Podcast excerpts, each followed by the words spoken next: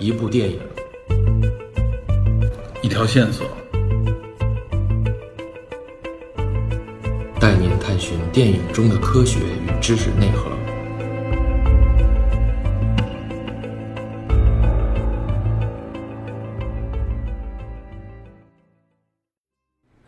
Hello，大家好，欢迎收听本期的电影侦探，我是 Peter。在上期节目当中呢，我相对详细的介绍了一下犹太教和基督教之间在一些有关宗教的关键信息的定义上的区别和差异，也正是这些区别和差异导致后来的矛盾和冲突。然后呢，我就介绍到了基督教里非常重要的一个人物啊，也号称是基督教历史当中第一位思想家，也就是使徒保罗。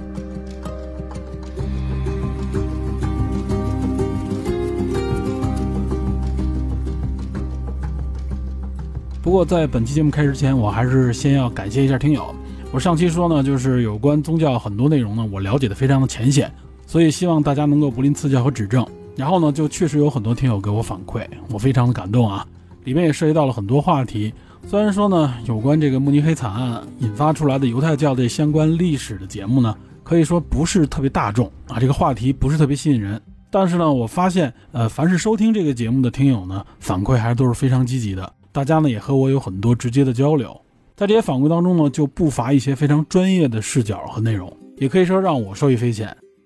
举一个我印象比较深的例子，在上期节目当中我提到啊，就是耶稣有关遇到有人打你的脸的时候啊，我当时说，如果有人打了你的左脸，你就把右脸迎上去。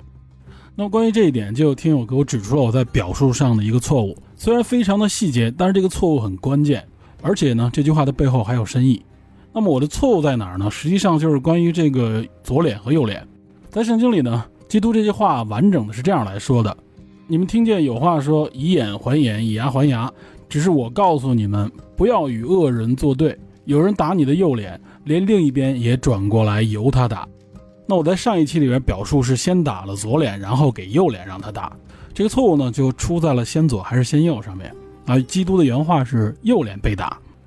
那么这个细节的纠正啊，并不是为了说明先左先右啊这一个文本上的对照，而是呢右脸先被打是背后有深意的。为什么是右脸呢？这就涉及到当时的一些历史背景和当地习俗。通常情况下啊，有这么两种说法：一种呢是说在当地啊，在这个以色列地区，包括整个阿拉伯地区啊，这个右脸被打说明什么呢？说明一般情况下是对方呢用右手反抽这个人的脸。也就是他的手背打到人的这个右脸上面啊，这是一种侮辱的方式，这是一种说法。另外一种说法呢，就是说是当地的这个罗马人啊，他们居高临下作为统治者，当他们面对奴隶啊，面对一些啊他们认为下等的人啊，包括孩子的时候，他们就会用一种啊用右手手背抽打对方右脸的这种方式啊。大家想象一下，就是你的手背啊，右手的手背啊，反手去抽对方的时候啊，实际上打的也是对方的右脸。那么这两种说法呢，实际上都说明这种击打对方面部的方式啊，并不是为了打击对方，而是为了侮辱对方。我们大家想象一下，如果我们真的想啊，真正的去打击对方的时候，那么你肯定是使出的是一个右勾拳啊，或者说是右手抡圆了给对方一个嘴巴。那么这个嘴巴肯定是打在对方的左脸上面。因此呢，基督在这个表达当中，尤其是他前面说了。不要以恶人作对，这个不作对指的是什么呢？实际上就是面对对方啊这种恶人对你的侮辱的时候，不要以暴力的方式去对抗他，反而要迎上左脸，表达的是对对方这个侮辱的不接受，在不接受的同时，用自己的左脸迎上去。那个意思就是说呢，如果你想打击我，那么你就动手，但我绝对不接受你的侮辱。这也就被称之为以善制恶。按我们现在比较熟悉的说法，这就是一种典型的非暴力抵抗策略。那么，我觉得其中的深意呢有两层，一层呢，也就是耶稣在这里边啊，针对这种以牙还牙、以眼还眼的这种律法啊，这种律法源自于犹太教。那么，耶稣给出自己的答案就是不和恶人作对，用一种不接受侮辱，而用左脸来表达平等对待的一种方式，以非暴力的手段来强调自己的尊严。那么第二层呢，它作为一种啊，将这个审判交由给上帝啊，也就是上帝看到了这些行为，审判的权利在上帝，我并不直接去审判你，去针对你。那么用这样的方式呢，来回敬这些罪人、这些恶人。这里呢，也对应了耶稣在受难时候说的那句非常重要的话，他说：“主啊，赦免他们，因为他们所做的，他们不晓得。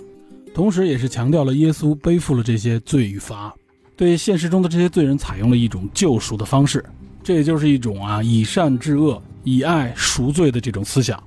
那么，这位听友的指正啊，对我来说是非常重要的，也让我进一步理解了耶稣当时这句话的意思，包括当时文化上面的一些背景。所以在这里也是特别感谢这位听友。当然，还有一些听友也就上期节目的内容和我做了很多深入的交流。因为时间关系呢，在这里就不一一讲述了。下面呢，咱们还是尽快进入本期节目的内容，接着上期的话题，从使徒保罗开始。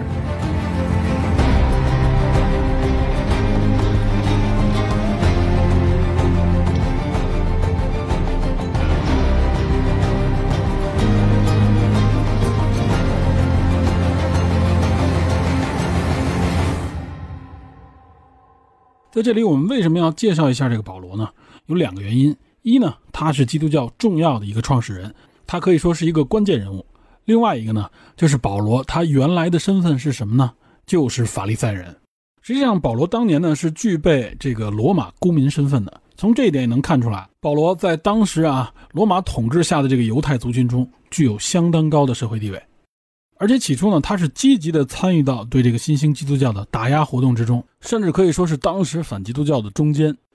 那么他又是如何皈依基督教了呢？实际上是有一次啊，据说他在去大马士革啊破坏基督教徒的路上，突然遇到了神迹啊，也就是有一束强光照向他，使他呢连眼睛都睁不开，一下呢就扑倒在地。这个时候呢，他听到一个声音对他说：“保罗，保罗，你为什么逼迫我？”保罗回答呢：“主啊，你是谁？”这个时候，这个声音告诉他：“我就是你所逼迫的耶稣。起来，进城去啊！你所应当做的事，必会有人告诉你。”此时的保罗呢，就变成了短暂的失明，而且持续了三天。据说保罗呢是三天不吃不喝。此时有人呢就握住保罗的手，跟他说呢：“在你来的路上啊，向你显现的耶稣就是主。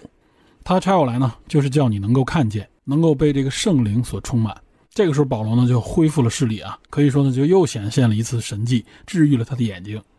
也就是呢，这三天让保罗大彻大悟，从此呢他就归信了基督，而且成为了一个非常虔诚的基督徒。但是呢，由于他原来的这个身份啊，他是法利赛人，所以他加入教会以后啊，受到了大家的质疑。而且保罗呢，实际上是没有受到过耶稣的真传，因为耶稣受难呢是在公元三十年，保罗归这个基督教呢。应该发生在公元三十五年左右。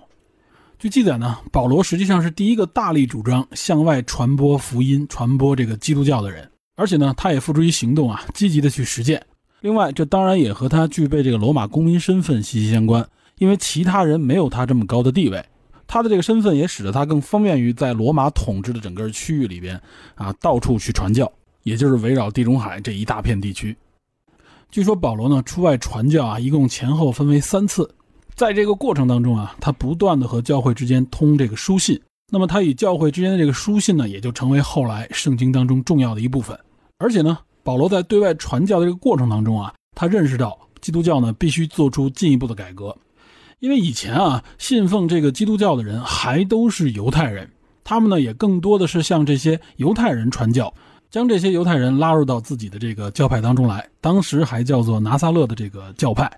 那么保罗在外出传教的时候，他就认为这样做是不行的，应该向更多的外人传教。但是呢，因为你在犹太内部传教的时候，你有很多条条框框是继承于这个犹太教的，比如说要行割礼，比如严格的这种犹太饮食法，不能吃猪肉，不能吃马肉，不能吃骆驼肉等等啊，不能吃猛禽、无鳞鱼等等，还有像安息日等啊一些节日的严格规定，都是非常严格的律法。这些都是犹太教或者说是犹太人的身份标识，但是在当时呢，其实都被基督教继承了下来啊，并没有完全的改革。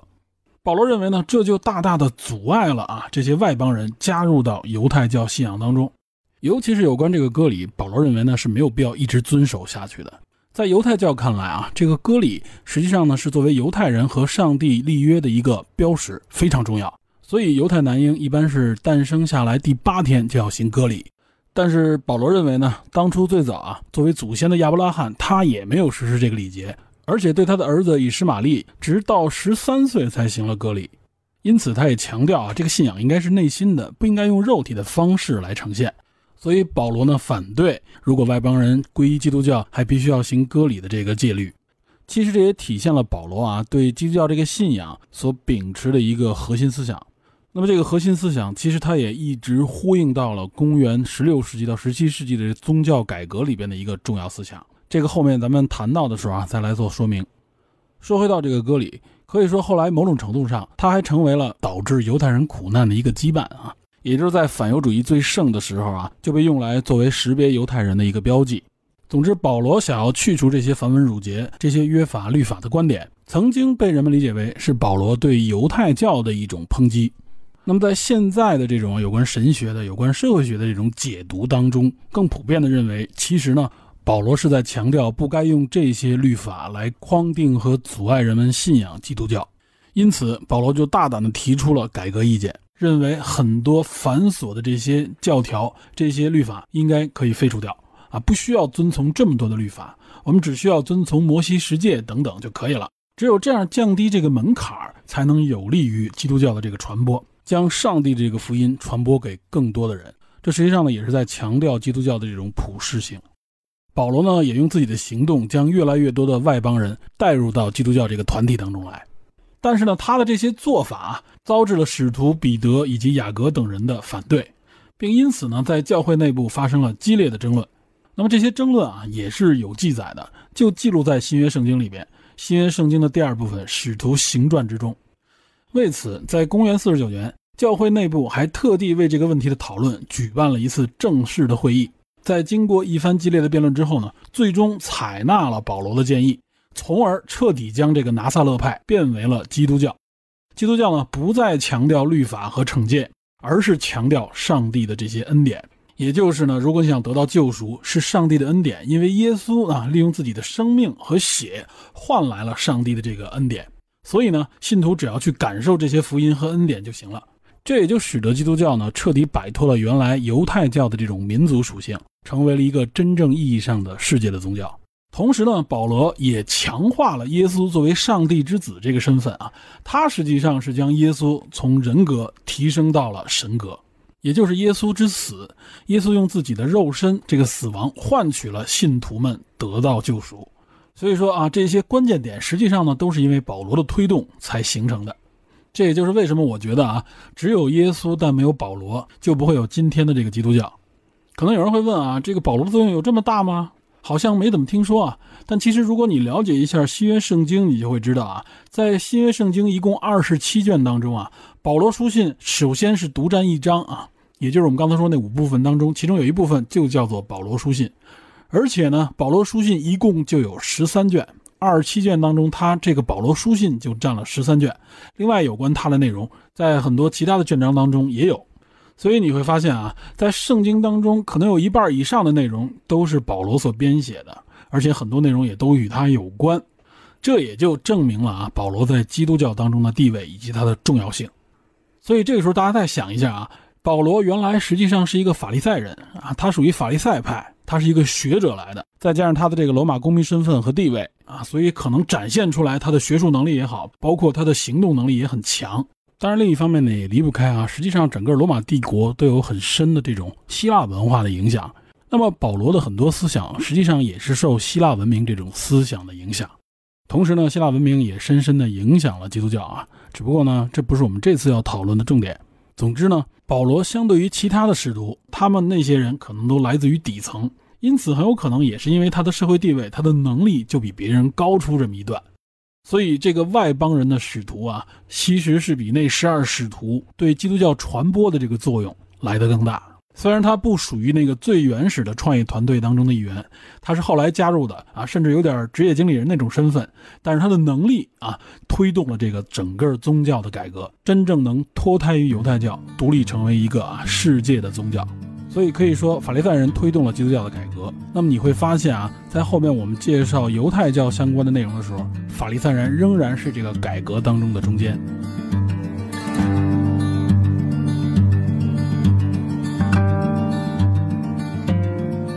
然后我们再说回到保罗，看一下保罗后来的命运。实际上他在后来的传教过程当中啊，多次被捕，这也证明了当时罗马统治者对基督教的一个打压。因为在那个年代，尤其在犹太行省啊，犹太教呢还是一个合法的宗教啊，也就是受到了罗马统治者的认可。所以打压基督教啊，肯定是离不开犹太教的这个影响。那么保罗最后一次被捕呢，就是在耶路撒冷地区。据说当时的犹太教势力呢，就要求当地的这个罗马统治者要把保罗处死。但是由于呢，保罗具备这个罗马公民的身份啊，他的身份还是比较高阶的，所以他就行使了一项当时罗马公民的权利，叫做什么呢？叫做向凯撒上诉，有一点点身份豁免权的感觉。这个所谓的向凯撒上诉，实际上呢，就是将他带离耶路撒冷这个城市，把他押回到罗马受审。结果保罗应该是在六十岁左右抵达了罗马，并被软禁了起来，前后将近两年的时间。最终呢，应该是在公元六十八年被处以了极刑。保罗殉道，也正是因为他具有这个罗马公民的身份啊，所以没有把他钉死在十字架上。据记载，应该是被斩首了。那么据后世的传说，保罗的尸体呢被埋在了罗马城外，被葬在了一位叫鲁西娜的女性基督徒的庄园里。那么后来，直到公元四世纪啊，君士坦丁大帝在这里就建造了一座教堂。后来呢，又被陆续的几位皇帝进行扩建。持续了很长时间，也成为了一个圣地。那么可惜呢，在十九世纪的时候啊，应该是一八二三年，因为当时工人的疏忽导致了一场大火，导致这座教堂几乎彻底被焚毁。于是呢，在一八四零年开始进行重建。据说呢，当时很多国家为这个教堂的重建也是提供了帮助，比如像埃及、像俄罗斯等等。那么这个教堂呢，就被称为城外圣保禄大殿。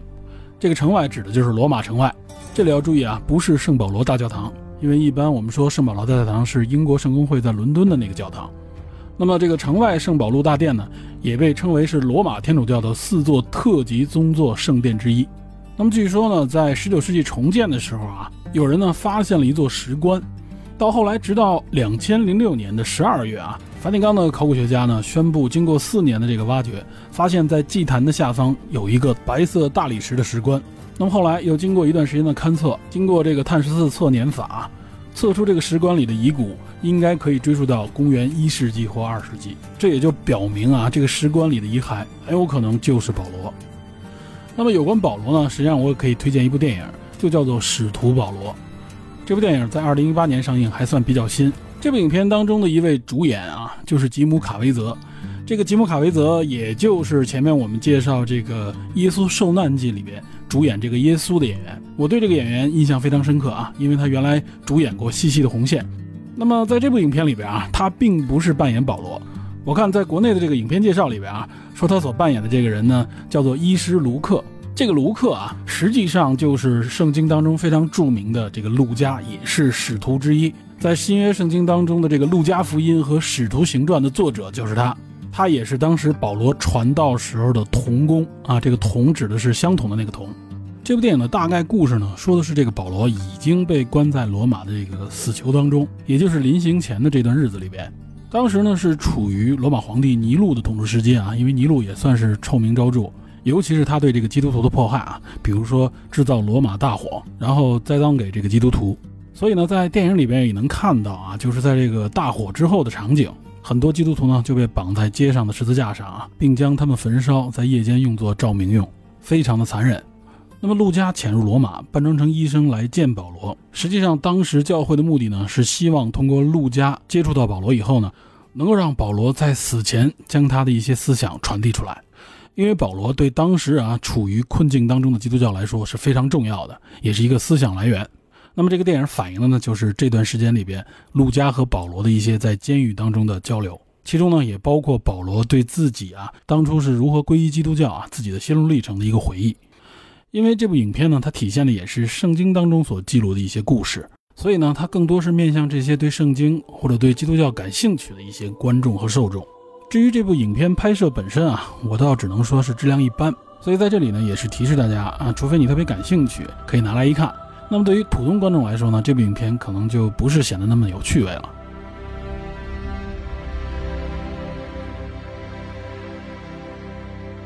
那么经过保罗的一番改革之后的这个基督教，它和犹太教的这个区别就非常的清晰了。也就是前面我们所说的这些不同点啊，这些矛盾点，我们结合前面的内容再对比一下啊。犹太人当初建立起犹太教，实际上呢，也就是从他们的这个苦难之中慢慢积累出来的一个信仰。我们不是说了吗？犹太这个民族啊，长期的被外族侵略，国土呢一再被占领，人民呢又不断的被各种势力所奴役。包括什么埃及人啊、叙利亚人啊、巴比伦人啊，还有希腊人、波斯人以及后来的罗马人等等，中间还有很多其他的不同的这些族群。那么作为圣地的这个耶路撒冷也不断的被践踏。问题出在哪儿呢？犹太人自己总结下来啊，在巴比伦之囚的那个时代等等，他们自己总结出来，他们最终呢没有将责任推给别人。可能是因为敌人太多，也可能是因为他们自己有一种啊审视自己的这种视角，他们归咎于自身。那么归咎于自身的什么问题呢？也就是他们没有严格的遵从当初摩西所给出的这些律法，也就是摩西十诫等等啊这些法条。这也就是这个信仰能够形成、能够具备凝聚力的一个原因。他们在总结这个经验教训的时候啊，将这个问题指向了自己。尤其是在这个第二圣殿被摧毁之后啊，他没有将失败的根本原因推给外族，所以后来的犹太教呢，并不热衷于去反对其他的宗教，去修正别的人，而是要求做好自己。那如何做好自己呢？就是去不断的理解、遵从、守候与这个上帝的立约。那么同时，它就起到了一种约束自己信众的作用，让信众能够专注在自己所遵从的这个信仰当中。在不断的这种逆境里，练就了一种与世无争的心态，或者也可以说是一种保护机制，慢慢形成了犹太人能够自我审视的这么一个基底。因此呢，犹太教啊，他对这个罪的认知呢，是一种本罪，也就是我这个人，我们这个族群，我们这个犹太族群，之所以不能迎来弥赛亚，不能够进入这个上帝之国，主要是因为我们自身有问题，我们有罪。啊，我们这个罪就在我们自己的身上，我得改，我得遵从立法才行才可以。所以呢，有人总结这叫做本罪论。但是呢，基督教我们应该很清楚啊，基督教讲求的是原罪，就是我们前面我们提的啊，这个罪呢，罪在这个当初的亚当和夏娃，对吧？一直传承下来，就是你自己不管怎么变，你都摆脱不了这原罪。所以呢，基督将这些原罪帮你扛下来，你就记住呢，当你的肉身死去之后，你才能够进入到天堂之中。犹太教能够很好的来凝聚啊犹太内部这个族群，显然基督教呢就更能吸引的是底层民众。这个底层民众就不仅仅是你犹太内部的了，而是所有地区、所有国度里边的底层民众。那么你之所以受苦受难啊，就是你的命运。你只要信我的基督教，你只要加入这个信仰，你放心。你的来世啊，或者说你死后就能够顺利的进入天堂，你不需要去挣扎去反抗，你应该加入到我这个教会当中来，你应该皈依基督教。那么两个宗教啊，给自己信众、给自己的这些教徒们所给予的这个希望是什么呢？一个呢，就是一代一代人去等待这个弥赛亚，弥赛亚没有降临，那么我们就要继续努力，就要继续修正自己身上的错误。另外一个呢，就是能够接受和忍受当前所面对的这些疾苦，而且呢，将人的终极恐惧这个死亡啊变得有意义，变得呢不再那么可怕，因为有了天堂，所以呢，等于是给了最底层、最困苦的这些人以终极的希望。当然了，基督教并不是啊成立以来就一蹴而就成为了世界的宗教，并不是在耶稣受难之后啊一下就迸发了出来，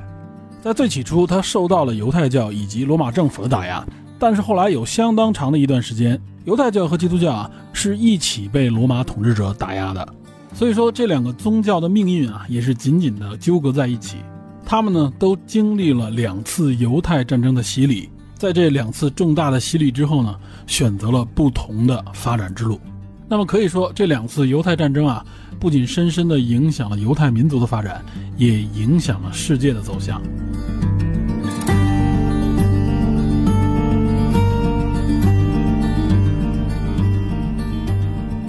这个第一次犹太战争啊，就是前面我经常说到的这个第二圣殿被毁这个事件，这就是第一次犹太战争的一个结果。那么起因是什么呢？介绍这个起因呢，就要谈一下当时啊罗马统治这个大环境和大背景。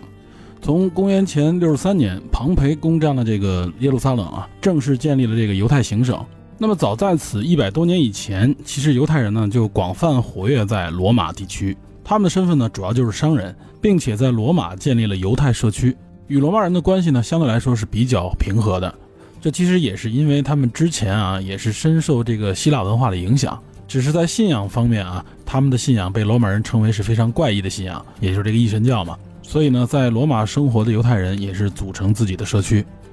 那么后来到了公元前四十八年，凯撒呢与这个庞培爆发了这个罗马内战。后来庞培逃到埃及，凯撒追到埃及之后，结果庞培呢在埃及遭到暗杀，埃及人呢就把庞培的头颅交给了凯撒。这本来呢是当时的埃及统治者之一这个托勒密十三世啊想讨好凯撒，结果和他正在争权的这个克里奥佩特拉七世啊，就是著名的埃及艳后，背地里和凯撒搞合作。这一下等于是激怒了他弟啊，就这个托勒密十三世，所以呢，就导致托勒密十三世与凯撒之间就爆发了这个战争，也就是这个亚历山大港战役。因为当时凯撒啊带的兵并不多，所以呢，等于是困在了这个亚历山大港。但是呢，托勒密十三世也是拿不下来，两边等于是僵持。但毕竟是尤利乌斯凯撒啊，早早的就准备了援军。这个援军当中就包含了犹太人，由谁率领呢？也就是后来这个大希律王啊，他的父亲安提帕特，等于他呢是有力的驰援了这个凯撒，这就打败了埃及人啊。相关的这段历史，大家就可以去看一看著名的电影《埃及艳后》啊，《埃及艳后》基本上是还原了当时啊主流记录下来的这个历史。那么自此呢，犹太人和罗马人之间这个关系呢，就更上了一层楼。凯撒就等于了给了犹太人更多的优厚的待遇和条件，比如后来呢，在公元前三十七年就建立了这个西律王国啊，也就是大西律王，他统治这个王国。这个王国实际上就相当于是罗马的一个附属国，但是呢，这个王国统治呢就是整个以色列地区，他也就被称为当时的以色列之王。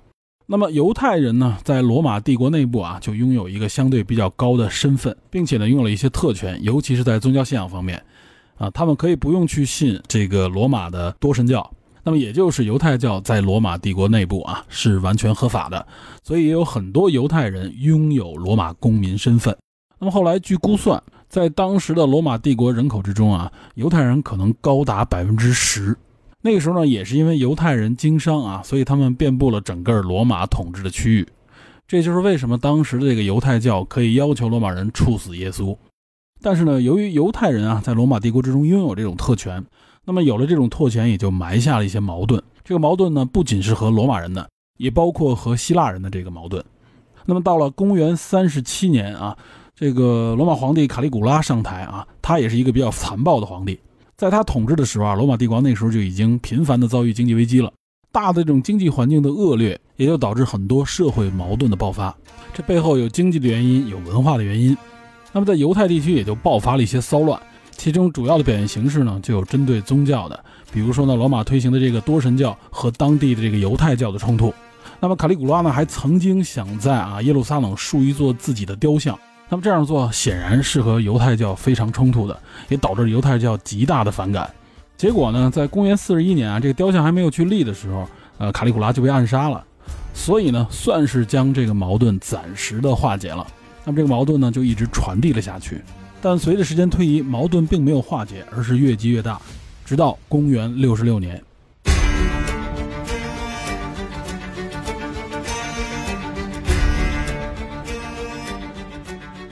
公元六十六年，这个大背景呢，就是当地的自然灾害。因为天气干旱，以色列呢发生了大面积的饥荒。由于这个饥荒，就发生了一次啊，因为宗教活动引发的骚乱。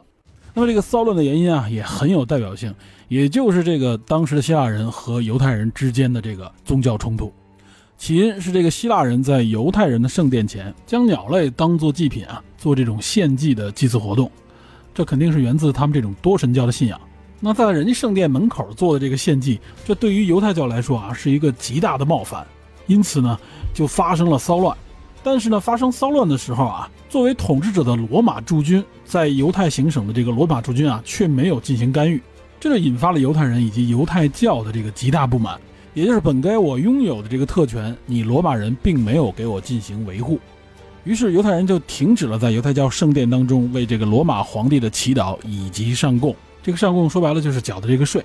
因为这个犹太教啊，他会接受到很多信徒的这个捐赠，所以呢，它也是当时税收来源的一个重点。那么犹太教呢，等于用这样的方式来回敬这个罗马人，同时呢，还出现了一些攻击罗马公民的事件啊。说白了，都是因为这次骚乱所造成的。这可就激怒了当时的罗马统治者。结果呢，当时犹太行省的罗马总督就直接派兵从这个第二圣殿中拿走了大量的黄金。并且呢，声称这些黄金呢是献给罗马皇帝的，这呢等于进一步激怒了啊犹太教这个群体，骚乱进一步升级，罗马人呢就展开了武力镇压。据说当时的罗马人处决了大量的犹太人啊，但是这种镇压并没有压下去当时的这个骚乱，反而导致了当地的犹太人啊拿起武器进行反抗。而且呢，可以说在这次反抗啊成为起义的过程当中，就确立出了一个激进派组织，也就是我们前一期介绍过的这个奋锐党。那么据考证啊，奋锐党最早可能在公元六年就已经形成了，只不过呢是在犹太战争时期成的名。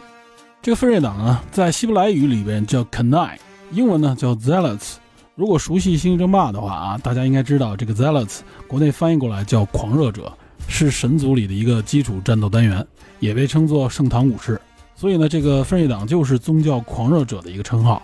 那么在当年，也就是第一次犹太战争时期，这个奋锐党自称是犹太教的第四大派别，因为当时实际上只有三大派别嘛。那么在基督教的这个新教话语体系里边，他们将十二使徒当中的这个使徒西门，也可以叫西蒙。称作奋锐党的西门，那么从这个称呼里边也可以看出来啊，在新教当中呢，认为这个西蒙是一个非常狂热的信徒。不过呢，在这些方面还有一些争议。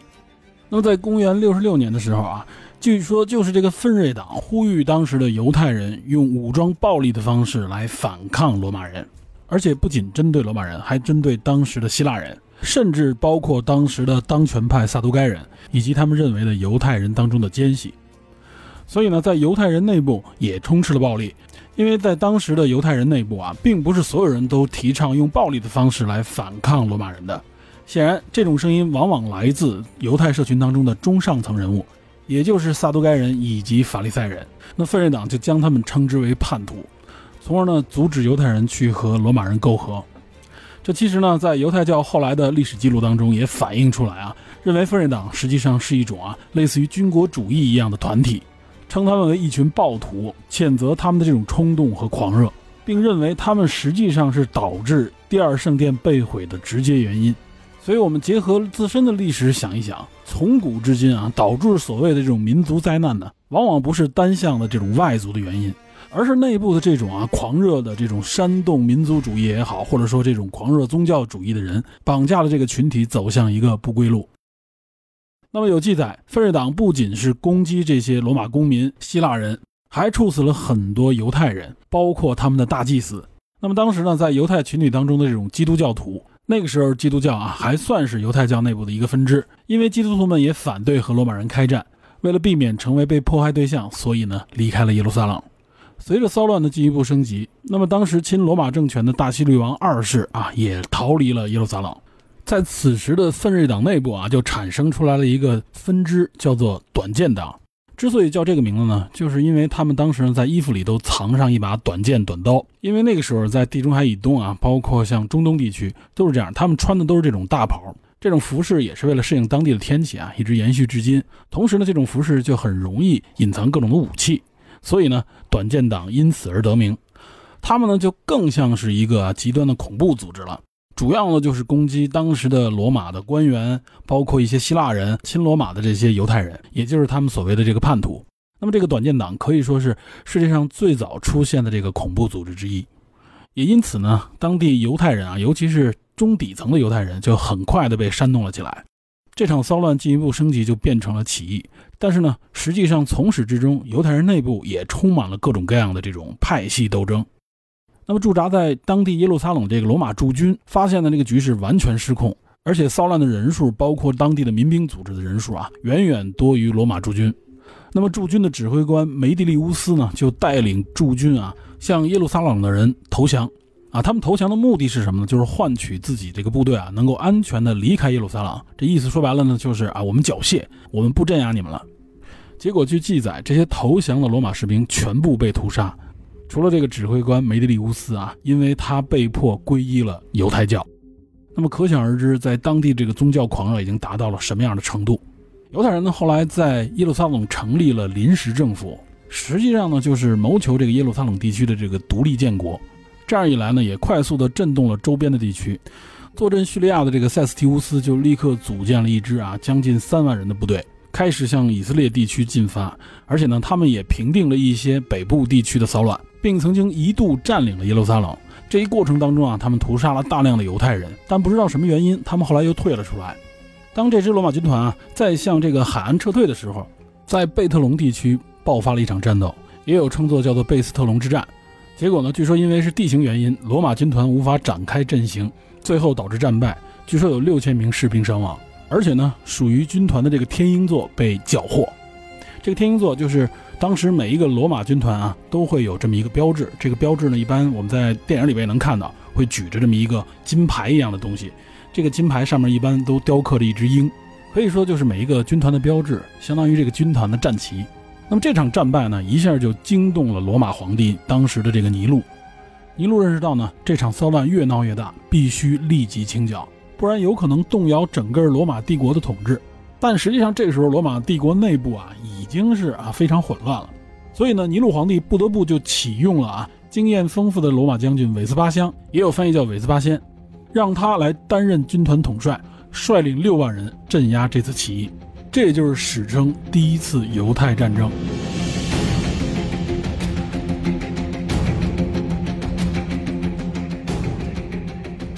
此时来到公元六十八年，韦斯巴乡呢已经镇压了犹太北部地区的这个叛乱，然后呢他就挥师包围这个耶路撒冷。结果呢与此同时，罗马后院着火了，罗马的首都发生内乱啊！结果皇帝尼禄自杀，导致什么呢？就是政局大乱。这就出现了四皇之年这个局面啊，就是一年里边出现了四个罗马皇帝。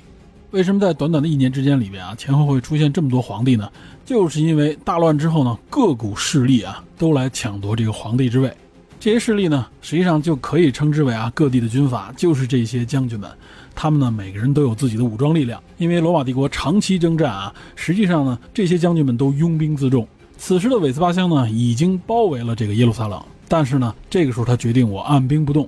目的是什么呢？就是我保存实力的同时，我要坐山观虎斗，也就是看看这各股势力最终谁能够夺得这个皇帝宝位。这样一番争斗之下啊，各方实力呢算是你方唱罢我登场，大大受损。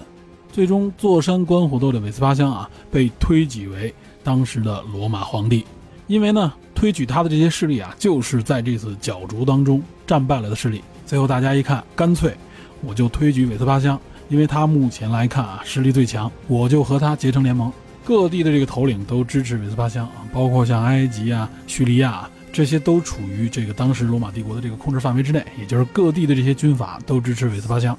韦斯巴乡当上罗马皇帝之后呢，君临埃及啊，他就进驻到埃及之内。到埃及以后做什么呢？就是让他的军队继续对这个耶路撒冷进行围攻。那么此时率领罗马军团的，就是韦斯巴乡的儿子，也是后来的罗马皇帝提图斯。那么后来在公元七十年啊，终于攻下了耶路撒冷，同时呢，就彻底捣毁了这个第二圣殿。那么基本上啊，大家谈到这段历史，都会谈到这些内容。但是有一点，可能很多人都忽略了，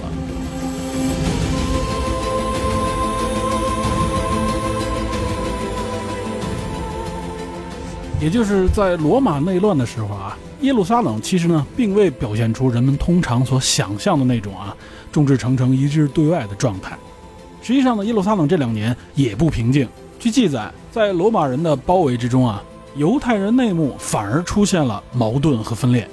这里呢，还涉及到一个非常关键的见证并记述了这段历史的犹太人。这个人的身份也很特别。另外，他还记述了这次犹太战争当中。犹太人在耶路撒冷城外一个号称最后堡垒的地方拼死抵抗，可歌可泣，并传播千年的一个悲壮的民族故事。